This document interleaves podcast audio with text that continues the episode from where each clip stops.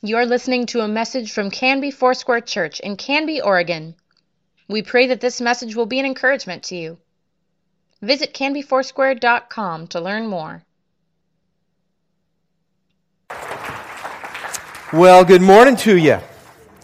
It is really, really good to feel good. You know, it really is. And so, like I said earlier, we're praying for those that aren't feeling well, and, and we want you to get better. And I know it's going around, but uh, we want you to be full of strength. And so I'm going to pray that way. Can I pray over you and your families, and for those that are listening on uh, Facebook, that you be well as, uh, as well? And so we want to pray that way. Father, we pray for. your healing strength and power work, working in our lives. And so we just pray in the name of Jesus that you would touch us, that you would heal us, Thank you for this amazing grace that you're constantly and freely giving to us. In Jesus' name we pray and we say amen. Well, because of some sickness, I haven't been here the last couple weeks. Well, I was here a few weeks ago. I barely remember that because I had a 102 degree fever, and uh, so I preached, and, and I wasn't trying to avoid you. Please forgive me if you thought I was trying to avoid you. Well, I was trying to avoid you. I was trying to avoid you getting sick, is what I was trying to do. So I just kind of came up and, and gave a message and then slipped out and uh, went home and, and uh, died. And uh, so, no, I, I, and I rose again. And so, um, But uh, I always like to take a, a, moment, a little bit of time, and just reflect on the past year. We're in January, believe it or not. Do you know that Christmas was only a month ago? Seems like a year ago to me. I don't know. Maybe it's different for you, but it seems like a long time ago. And uh, it's good to think back and say, what happened in 2017 and where are we going in 2018? I think it's a good idea. Uh, in 2017, one of the things that I was so uh, blessed by, pleased by, is this. Um, this amazing team that the Lord has put together, preaching team, and here at our churches, the teams that have come together. And uh, most of you may have figured this out. I'm not sure if you did or not. But I preached in 2017, I preached only 50% of the time. I preached half the time. And the reason I'm telling you that is because there's reasons why I only preached half the time. One is mental health. It's always good to take a little time every now and again and rest. Uh, to sustain something that goes 90 or 100% of the time for a long period of time is just really not sustainable or feasible. And so uh, some of that had to do with mental health, but the other had to do with leadership development. That we are in a church, you know, we've been called, sometimes we've been called this is a, a hospital for us to recover and heal, but it's also a teaching hospital. And so we have a lot of great leaders that are part of what goes on here. And last year, uh, we had this amazing team that we put together. Let me show you. I think we have them up there right now. Put them all, all the pictures up there. There. This is our preaching team. And I'm so, th- can you let them know you appreciate them? This is really a, um, this is a great team. This is a great team. And so we really believe in making disciples who make disciples for Jesus. Now, when I was growing up in ministry, early on in ministry, uh, I never had the opportunity really to preach on a Sunday morning. It was like they didn't give me the keys to the car. They didn't, they didn't want me to drive. They didn't trust me. And I thought to myself a long time ago that I'll never do that. That what I want to do is give uh, all those that are involved in ministry, as many as I can, give them opportunities to really grow. And this team has done a, a fabulous job. So we're about making disciples that make disciples for Jesus. But there's a third reason I was only on for about 50% of the time, and that's this. Did you know your family tree keeps growing and it grows outside of these walls? That we have people literally all around the globe uh, that are from here that they, they say this is their church home, their church family, and they're, they're ministering in a variety of different ways. And something I felt so convicted over going into 2017 was I needed to connect with the rest of our family. So I've spent a lot of time really connecting with the rest of our family, Albania being part of that, uh, other pastors and leaders being part of that. You know, when I first got here, um, I might have gotten one call every six months or a year from a pastor who was saying, Hey, I need some help. Can you help walk me through this struggle, whatever it might be? And certainly I'd want to help. I'd want to, I want to offer any help I can. Now, folks, it's probably three or four, five times a week that you have pastors calling, leaders calling this place and saying, Hey, I'm in a jam. I need some help. Can you pray for me? Can you help me through this process? And so you see what's happened here is whether they've, uh, individuals have come, have grown up here and gone out, or we've adopted them. You know, we've adopted a lot of leaders too, because they just haven't had home uh, churches or mentors in their life. And you are one of those churches that provide mentorship for other, uh, other leaders around the world. And so I'm proud of you. And I just wanted to tell you that so you got a good idea of what was going on. Now, going into 2018, it'll be more than 50% of the time. In fact, you'll probably be tired of me in about three or four weeks because I'm on for the next three or four weeks. But uh, we're going to head into, listen to this, we're going to head in and study the book of First Thessalonians starting next week. And I love the book of First Thessalonians. It's entitled, the series is going to be entitled, Genuinely Living for Jesus, The Journey of Loving Others. And what does that look like? It's a journey of loving others. I'm excited about that. We go into our Easter. We have our Easter. Easter's early this year, April 1st, and it's no fools. It's not a, it is April 1st. And so then after that, you can look forward to going through and studying the book of Colossians, the, the supremacy of Christ. And what a great thing to study after the resurrection of Jesus is his supremacy. I mean, his deity, his greatness. And so we're going to do that and be in these places for the next uh, oh, six months. So I want you to be excited about that. I'm going to pray that you are, that you can even start to dive in and study some of these books in the Bible. And uh, I think it's going to be great. Well, right now, what we're doing is we're in a series titled Overwhelmed with a question mark. And so here's what we're saying Are you overwhelmed? And what is it that overwhelms you, especially as you go into a new year? Uh, we've talked about emotional health and mental health and spiritual health in these recent weeks. Uh, and what we're doing is we're asking the question what are those things in life and relationship that overwhelm you? What are those things? And, and that the good news of Jesus Christ is about overcoming what overwhelms. And so the response to those things that overwhelm us is the gospel, the good news of Jesus Christ. Uh, I love the good news of Jesus Christ and what he stepped up in his inauguration in ministry, what he stepped up and he said, Hey, this is what I'm about. I want you to see this. It's Luke 4 18 and 19. It says this It says, The Spirit of the Lord is upon me, for he has anointed me to bring good news to the poor. He has sent me to proclaim the captives will be released, that the blind will see, that the oppressed will be set free, and that the time of the Lord's favor has come. That is his proclamation. That's the purpose of Jesus Christ coming to this planet.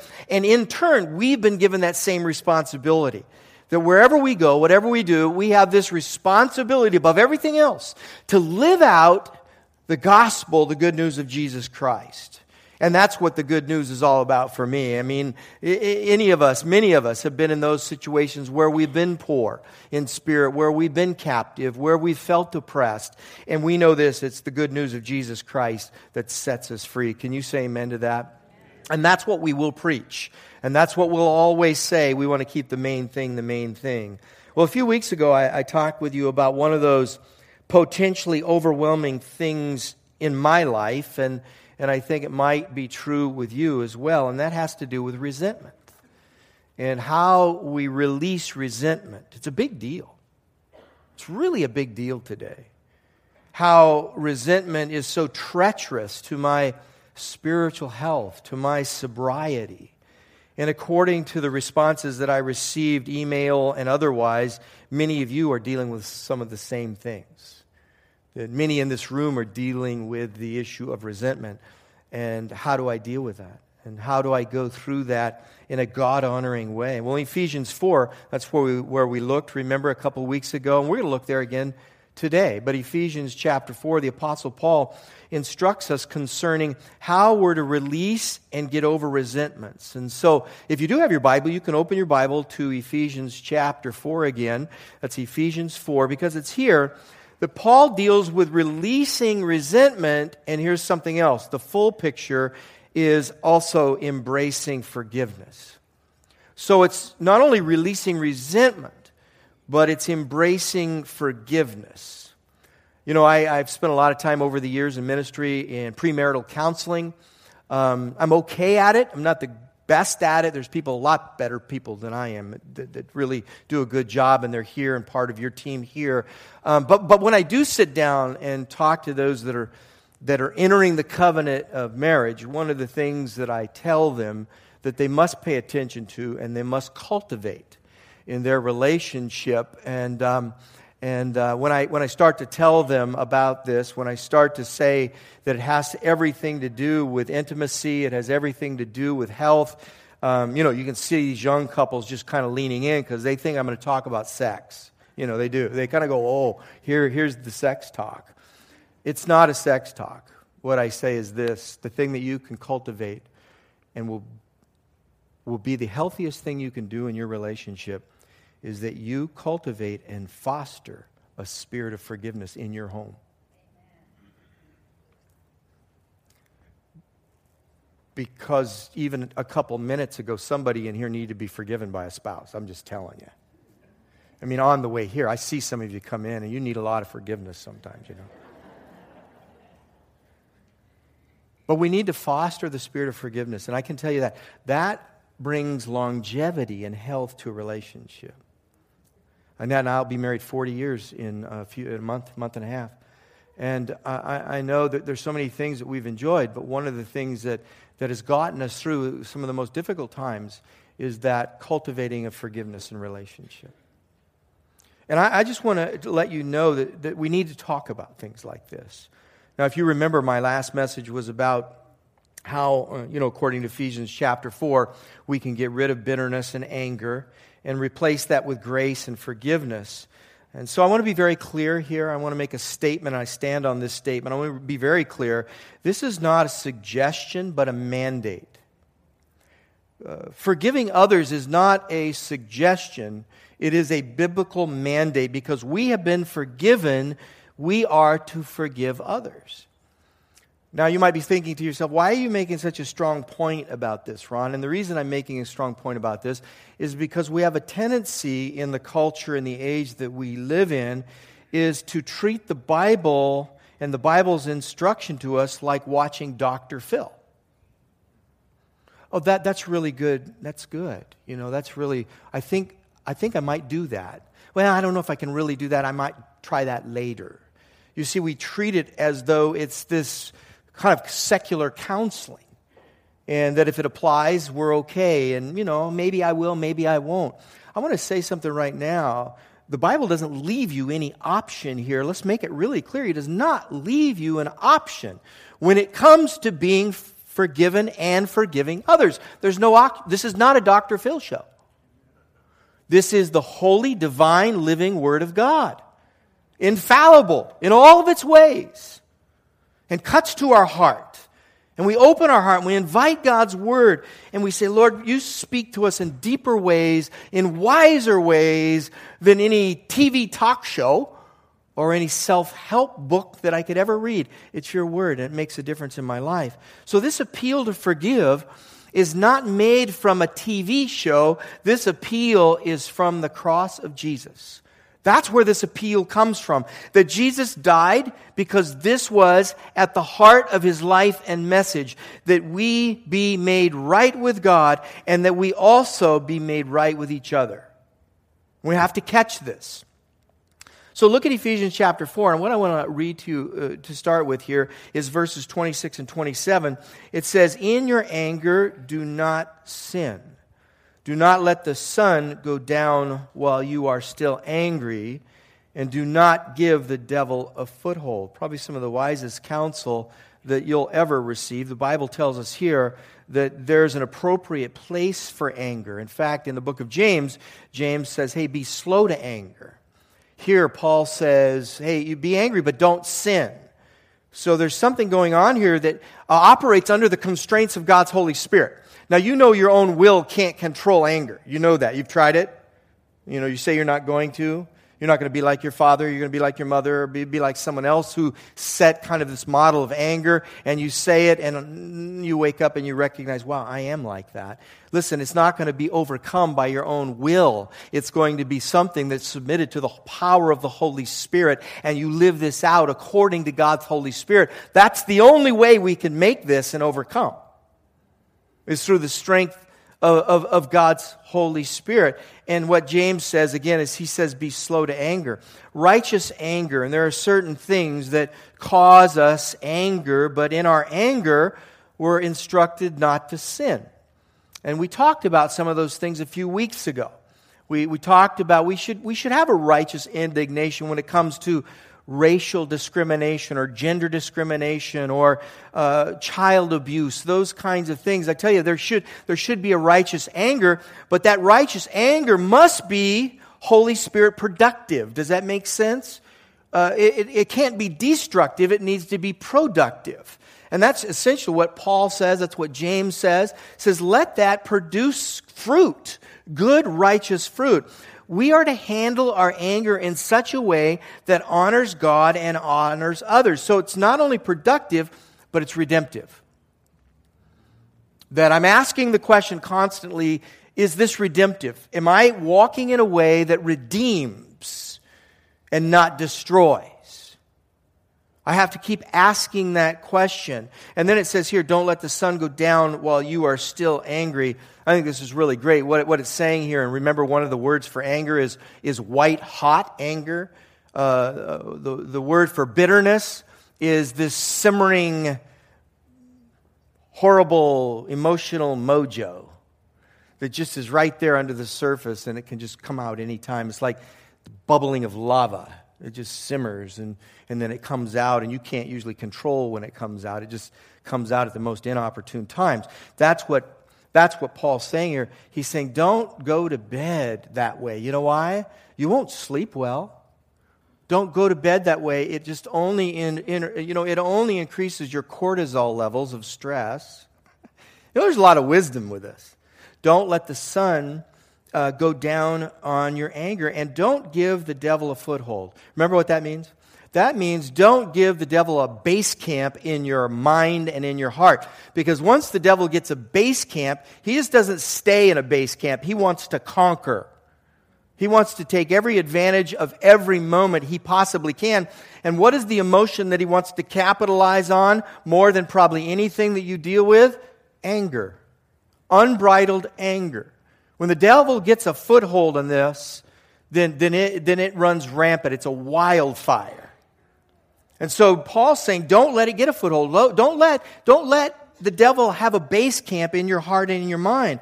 Anger, more than any other emotion, is an opportunity for the devil to have access to whatever he wants to have access to. And I don't want to give him that. I don't want to give the devil access to my mind and my heart. That is reserved for God's Holy Spirit. And, and I want to, it's a sacred thing. And I want to say, God, I want to give this to you. My heart and my mind belong to you. Now look at Ephesians chapter 4, verse 30. It says, And do not grieve the Holy Spirit of God, with whom you were sealed for the day of redemption. The Holy Spirit is at work in the life of a believer to bring out the fruits of the Spirit. So the Holy Spirit is at work in us to bring out something that is actually opposite of the fruit of anger. And the fruit of the Spirit is opposite of the fruit of anger. And when you look at Galatians chapter uh, uh, 5, you, you recognize what's happening here. The fruits of the Spirit are love, joy, peace, forbearance, kindness, goodness, faithfulness, gentleness, and self control. All opposite and different than the fruit of anger. And so when the Holy Spirit is at work in our lives, this is what we need to, uh, th- this is how we need to be living. This is the fruit that we produce. So Paul says, this is what you need to do to produce good fruit. That's, this is what it looks like. And look at verses 31 and 32. This is what it looks like. So get rid of the weeds now. All right? So the fruit of the Spirit can grow in your life. So go and pull out the weeds. Get rid of all bitterness, all rage, all anger, all brawling and slander, along with every form of malice. And then it says, Be kind and compassionate to one another, forgiving each other just as in Christ God uh, forgave you. Now, you read verse 32. Isn't that a beautiful verse? When you read it, uh, that last part is where it says, Be kind and compassionate to one another, forgiving each other just as Christ uh, just as in Christ God forgave you. I mean, I read that and it's, it's really something that is a lovely idea. You know, it's a, it's a beautiful idea. In fact, it's something you might stencil and frame and hang on a wall. I mean, you know, it might be something you put in your kitchen or on your refrigerator or in your office. Isn't that a beautiful thing? You just get it beautifully printed out and have it put on your wall and say, wow, this is beautiful. This is a beautiful statement. This statement is so nice in a general sense, and everyone should do it. Everyone else should do it to me. See, that, that, that's, that's the filter. Everyone else should do this, and they should do this to me. I should be the recipient of all these good things. When, it, when you get to the specifics with this scripture, that's when things really get messy. It's when you put real people and faces and circumstances to it, it really gets uncomfortable because there are names and faces that are attached to this. This is where we can trick ourselves into believing that this is about others and not me. this is about my spouse. This is not about me. I mean, my, my spouse really needs to get their act together. You know, my boss really needs to get their act together. My pastor, he really needs to get his act together. But, you know, I'm doing all right. I'm, I'm doing okay with all this. Because if you, if you really knew my story. And that's what we say oftentimes. You, you would say, well, if you really knew my story, if you knew how awful things were, if you knew what had happened to me, um, I would get a pass on this. I wouldn't really have to do this. And I want to say this I know that there are a lot of horrible things that have happened to many of us in life, but because they've happened to us, it doesn't give us a pass on this. In fact, because they've happened to us, that's why we need this more. That's, that's why that's why we need this. And oftentimes we're thinking, am I really supposed to apply this to my ex spouse? Am I really supposed to apply this to a boss who's not, he's just not, um, you know, unintentionally cruel. He is t- intentionally cruel. Am I supposed to apply? Am I supposed to apply this, this right here, to a coach who berates me? Am I how Now listen, we're not talking you don't stand and take abuse. That's not what I'm saying here. I'm saying there are hard things in all of our lives and this is why the gospel came. This is why Jesus came was to deal with this and to deal with the specifics in our life. Those things that you re- rerun that we talked about. Remember how we deal with resentment? We either repress it or we rehearse it. those things that keep running around. Releasing resentment, embracing forgiveness becomes much more difficult when you move it from general to specific. That, that's what we're going to do here in just a moment because Paul explains this and he gives us the foundation of this in Ephesians chapter 4, what we just read. The question is Did Paul have to live this out in his own life? Did he practice what he told us to do? Did he do that? And the answer is yes. And you see that in 2 Corinthians, or excuse me, 2 Timothy chapter, uh, let's see, 2 Timothy chapter 4. And Paul is writing to Timothy. Now, Timothy is his son in the faith. Now, here's the connection you need to make. That Paul wrote some letters to churches, one of those churches being Ephesians, another Colossians, another uh, Philippi or Philippians. But he also wrote letters to individuals. He wrote a letter to uh, Philemon but he also writes to his son in the faith, Timothy. And guess what Timothy's doing when he writes this letter to him? Timothy is the pastor of the church of Ephesians. So Paul is saying to the church, this is how you need to live and how you need to release resentment, embrace forgiveness. But Timothy, I'm going to write you and tell you some things that happened to me some personal hardships, and you need to see how I got through some of those personal hardships. And I'm so thankful for the Word of God that doesn't exclude that out of the repertoire of teaching us. Paul writes to Timothy, who is the pastor of this church, and he says, Here it is.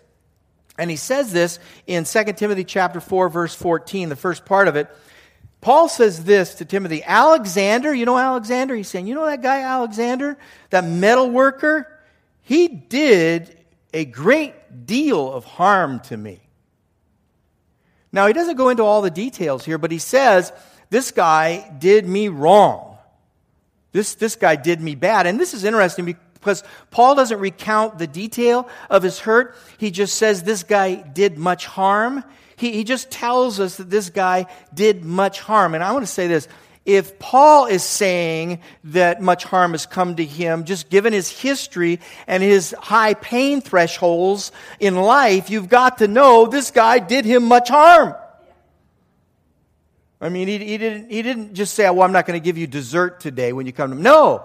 I mean, he treated him poorly and horribly, and Paul says that. So here's how Paul tells us to release resentment and embrace forgiveness. Number one, acknowledge your hurt. That's really the first thing you want to do. You cannot forgive what you refuse to acknowledge. And here's the other side of that. Given how really important we feel we are, there are a lot of hurts that we might encounter that really aren't hurts. It was just my ego getting bruised. And I think it's important you distinguish the difference between the two. All right? Make sure you do that because the, the, the self value, the value that we put on self, is often a lot higher than we ought to put it on ourself. And, uh, and Paul says, you know, hey, you need to pay attention to this. Your ego's just getting bruised here. You're really not getting real hurt, but your ego's getting bruised here.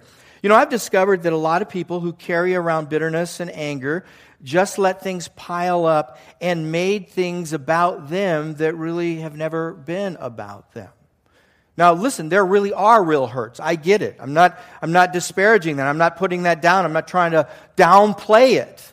But there are things in life where we're just getting our, you know, our egos get bruised and someone really didn't mean to do it, but we, take we take it personal. I think those are things that we want to watch out for. So sometimes we can make things that aren't significant pretty significant. Forgiveness isn't the solution in these cases. In these cases, giving others grace and the benefit of the doubt is. Just giving others a little room, a little space, and don't be quick to jump to some offense and say, well, they meant to hurt me, when it really wasn't about you. Now, I've been around for, for a long time, and I know that people have a lot of reasons why they get ticked at me. So I, I'm just, now this is a pastor's disclosure. All right? Maybe you've never heard this before. But I, and, I, and you know, I can do this and, and, and everybody's safe. I'm not, I'm not exposing anybody. So I want to tell you some of the things that people have really gotten ticked at me over. Uh, one time I, I received a, a, a, letter, and someone had harbored a bitterness against me for four or five years. And the reason they were doing that is because when they were hurting the most, I didn't hug them. And I, if, I, if I would have known it, I would have. Honestly, I'd hug you, please, come here. I'd hug you like in an instant. But sometimes we just have oversight. And, and I didn't realize that they had been actually harboring that for a while. And that, that was something that I thought, wow, okay, man, I got to remember to hug you guys, you know, because I don't want that to happen. Uh, someone said one time, they wrote me a note and said, you know, you're a horrible pastor. You're an awful pastor. You did not see me on Sunday. And it was anonymous. I don't know. Someone once came to me and they were mad and they said, You didn't come and see me when I was sick. And I said, Oh, I didn't know you were sick. Did you tell me or tell anybody? No. Uh, uh. I said, I, I, mean, I'm not God. You know, I, I, if I know, I really will. You know, do you see what I'm saying? So those are issues. Um, someone a while back got mad. They said, they came to me and they said, you know what? You should never preach in the clothes you mow your lawn in.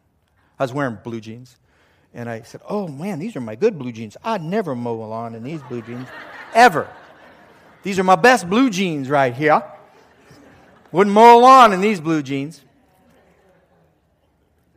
And sometimes we, we, we, we deal with these kinds of we deal with these kinds of things. So please hear me on this. I want you to hear me. this is where it really gets personal. This is where it can be a little uncomfortable.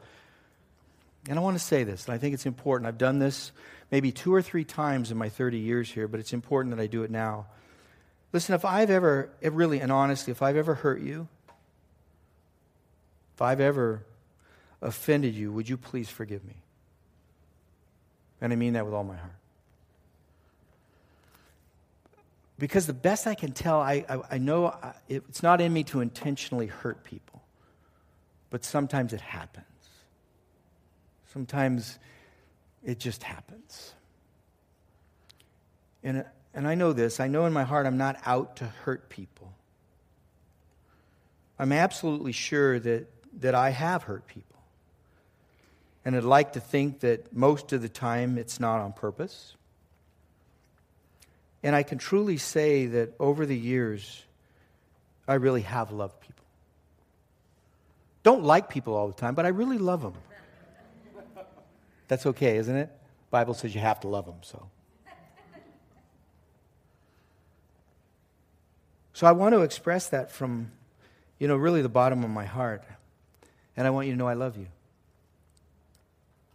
I really do. Yeah. So I want to say, I want to put this out there. I want to put something out there that some may need to hear. Again, I've only done this maybe a few times in 30 years.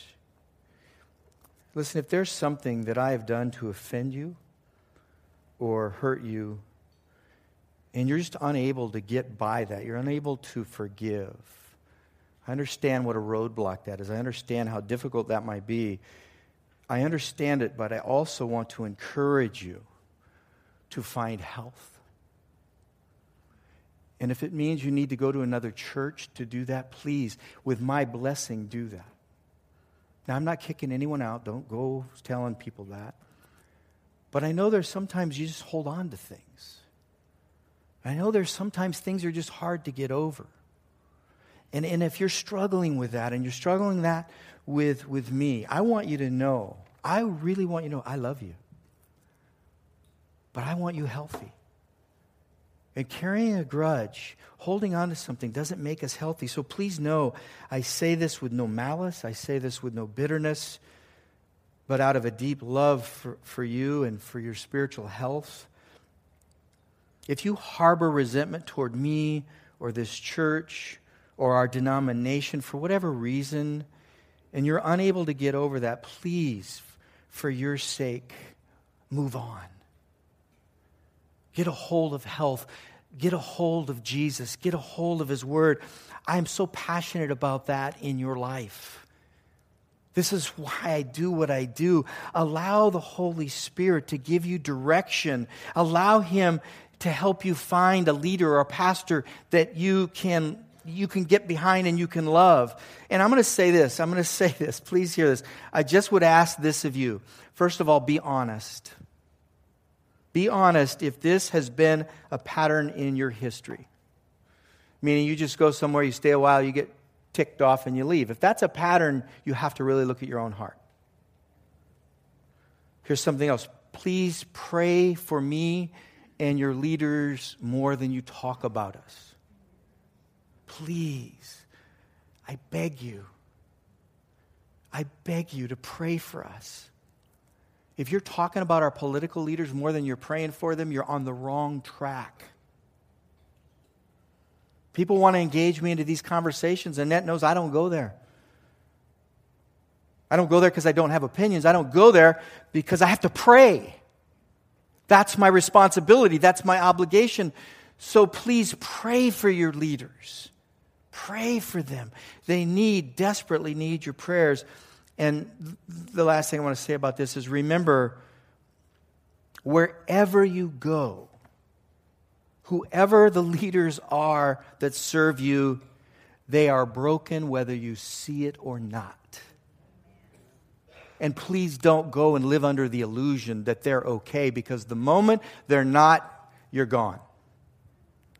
And I've given you a lot of reasons and a lot of brokenness. I really have. And I get it. But I know that the world is full of a lot of us. A lot of us. Pray. Walk alongside. Don't let your expectations get so high that no one can live up to. Jesus can't even fulfill the resume, honestly. Bring it to the Lord and say, Jesus, here it is. And I say this to you not from a position of strength. Please understand me. But this is out of total weakness and humility, especially the last 10 days I've gone through. I felt like I've been really kicked to the curb, spiritually and physically and all kinds of things. I thought I was going to die last Sunday, by the way. I did. I thought, oh man, I'm going to die. Huh, Jesus, come and get me. But you know, when you come to places like that, what it does is it causes you to take inventory in your own heart. And I can honestly say, I'm not coming to you out of pride today. I'm not coming to you from a position of strength. I feel really weak right now. I really feel weak. I feel vulnerable emotionally. I do. And that's why I come to you. Receive it as it's been given in Jesus' name. So here's the second thing release my right to get even. So, how do I do this? I got to release my right to get even. Now, this is one of the hardest things for me. Maybe you can identify. Um, I grew up in an environment where it was important to get even. You know, uh, especially if you're a competitive kind of thing. You know, if in sports, I mean, that's how you did what you did. I mean, they, they, they scored on you, you go back and score on them. You're going to get even. And that works okay on a sports field, but it does not work okay in relationship and life, and it really doesn't work okay when you're pastoring people. It's the worst thing you can do. But that is the, the tendency. I mean, I don't know, constantly I fight the urge to try not to get even. I think the reason for that is that I'm a sinner? I think the reason for that is it's my temperament, it's my personality, it's the dark side of the good side. Because I want you to win. I want to overcome. It's in me. I'm driven this way. But the dark side is I want to win. And I don't want nobody doing me wrong. I'd be great at writing a country western song right now. I could do it. You know, Paul acknowledges what he does is he acknowledges his hurt and then he releases his right to get even. I love that what he says here. He, he acknowledges it. He says, I, I trust him with God. I trust Alexander with God. And that's what he says in verse 14. Put verse 14 up there again. Is it on there? Or do we have it somewhere? I, I want to see it again. He says, um, The metal worker did me great harm. And then he went on and says, The Lord will repay him for what he has done. So he's returning the get even part of it over to God. You see that? And, and, and so we see, we know that that's what he's doing here. Listen, there is something in us that says, I will get over this when I get even. You know, I'll, I'll come to a place of forgiveness when I know I can hurt you like you hurt me. That's not what Paul says here.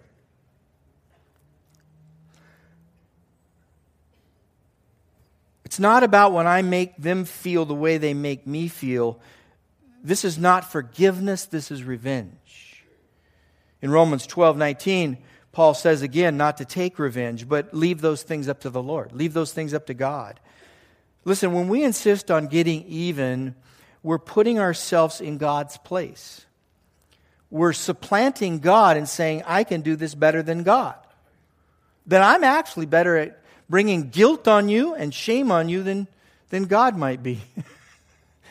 Some of us would love to have that role, but it's not ours. God is the one who's just. He is the only one that's righteous. He's the only one that can do what He does. And I know it's not me and it's not you. And when we insist on getting even, we're putting ourselves in God's place. Paul releases it to God and he says, I'm going to let God take care of this one. Listen, we aren't meant to carry the weight of revenge. Did you know that? It is not becoming to you.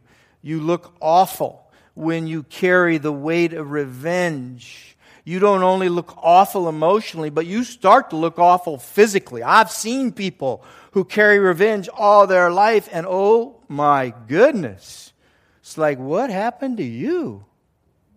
You wear it. And it's not a good thing for us to wear because we've never been meant to wear it. Paul says in verse 15, you too should be on your guard. He's talking to Timothy against this guy Alexander because he strongly opposed the message. So what's Paul saying? He's saying, don't blindly continue in this relationship with Alexander. And he gives Timothy a warning. Paul gives Timothy some boundaries as he moves ahead in leading others in this church. In verse 16, Paul gives another example of being hurt. He says this. He says, in the first part of it, at my first defense, no one came to my support, but everyone deserted me. What's Paul saying? He said, Man, when I needed people the most, they weren't there. They vacated me. Have you ever felt that way? I mean, you're just standing and you're facing whatever it is you're facing alone, and boy, you could use some company and you can use a smile, but maybe it's not there. Paul's saying, That happened to me. Uh, people left me. They, they weren't around when I needed them the most. And then in verse, uh, the latter part of that, he said, Everyone deserted me. May it not be held against them. Isn't that great? He did the same thing Jesus did on the cross, did the same thing Stephen did in chapter 7 of the book of Acts. He said, Don't, I don't want to hold this against people. I don't. I don't want to do that.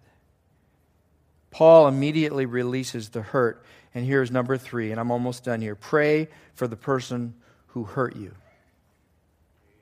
Pray for the person who hurt you. This gets really personal. Some of you may just want to exit stage left right now. Say, really? Pray for the person who hurt me. Listen, not easy to do. But I can tell you this it helps take care of that hurt and that anger. Here how, here's how I know I'm praying for the person that hurt me. I have a little pain chart. Have you seen those pain charts when you go in the doctor's office? One with a little smiley, one little frowny, has a one and goes to a 10 for the worst. I use that emotionally to gauge how healthy I am. And, I, and maybe it's something you should do. Because here's how I use it if I've been hurt, about a week later, I want to pull up that pain chart and say, Am I still feeling the intensity of that hurt a week later? Is it still a 10? on the pain chart? If it is, I'm not processing this well. I'm not, I'm not going to the Lord. I'm not praying for the person who hurt me. Because when I don't pray and when I don't process, it stays a 10. And listen, it's the most miserable place to live in relational pain is living with a 10 for your whole life. That's not the way we were meant to live life. And Paul says that. Listen to what it says in Luke chapter 6, verses 27 to 28. But to you who are listening, I say, love your enemies. Do good to those who hate you. Bless those who curse you. And pray for those who mistreat you. Oh, my Lord. Now, is he doing this for those that have mistreated you? Is this all about taking care of them and making sure they're okay? It's about making sure you're okay. Because this is the remedy to be okay.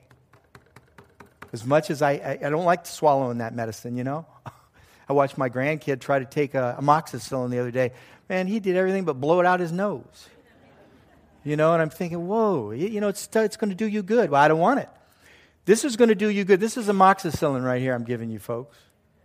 Doesn't taste good unless it's flavored like bubble gum. I don't know. But you don't really want this. But it is the absolute antibiotic. It is what takes care of the infection of anger and resentment. It's what does it. This is how we're called to live. Bless others even when they hurt you. Listen, that doesn't mean trust them. I could get into another message there. I'm going to just take for what it is.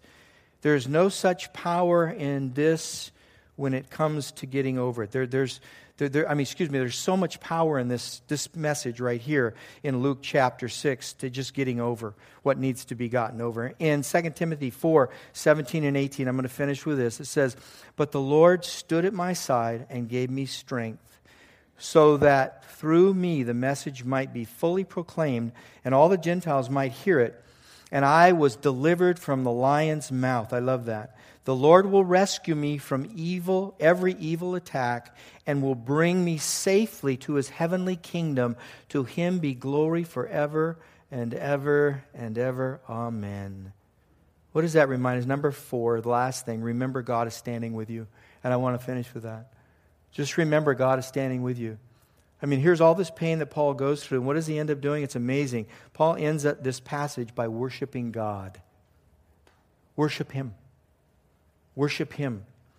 Paul makes it clear that he is not standing alone, but that God is standing with him.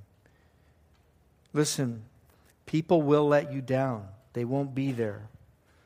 But God will always, always stand with you. And I want you to hear my favorite verse I've been given to a lot of you when I write you a little note or a card. I include Deuteronomy chapter 31, verse 8. And I want to repeat it here. It says, The Lord Himself goes before you and will be with you. He will never leave you or forsake you. Do not be afraid. In Jesus' name, do not be discouraged. He will be with you. Would you bow your head? With our heads bowed, our eyes closed, I'm going to invite our care teams, our ministry teams, if they would make themselves available for prayer today. And and because uh, we need that, we need prayer. And uh, Father, I just pray in Jesus' name for everyone in this room, for all of us that might be dealing with resentment, that might be dealing with unforgiveness. Just pray, Lord Jesus, that by the power of your Holy Spirit, uh, we would be able to overcome, that we would release resentment, that we would embrace forgiveness and know this is your way. This is how you've taught us to live. Help us do that. In Jesus' name we pray. And we say together, Amen. Thank you for listening. Please let us know if you have questions or would like us to pray with you. You can contact the church office most weekdays at 503 266 4444 and anytime through canbyfoursquare.com.